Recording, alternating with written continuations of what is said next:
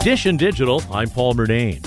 Amazon is out with its first smart home controller called the Echo Hub. We're enabling Alexa to become your home's central nervous system. Charlie French is smart home director for Amazon. He shared the highlights at a recent product launch. It has an 8 inch touchscreen with a customizable dashboard for all of your smart home devices.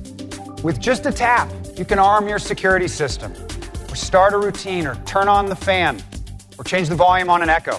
You can also view multiple live camera streams simultaneously. Just like Echo Show 8's adaptive content, Echo Hub has an infrared sensor, detects when you're nearby. And when you're not, you can customize it to show things like your favorite family photos. It's also compatible with more than 140,000 smart devices.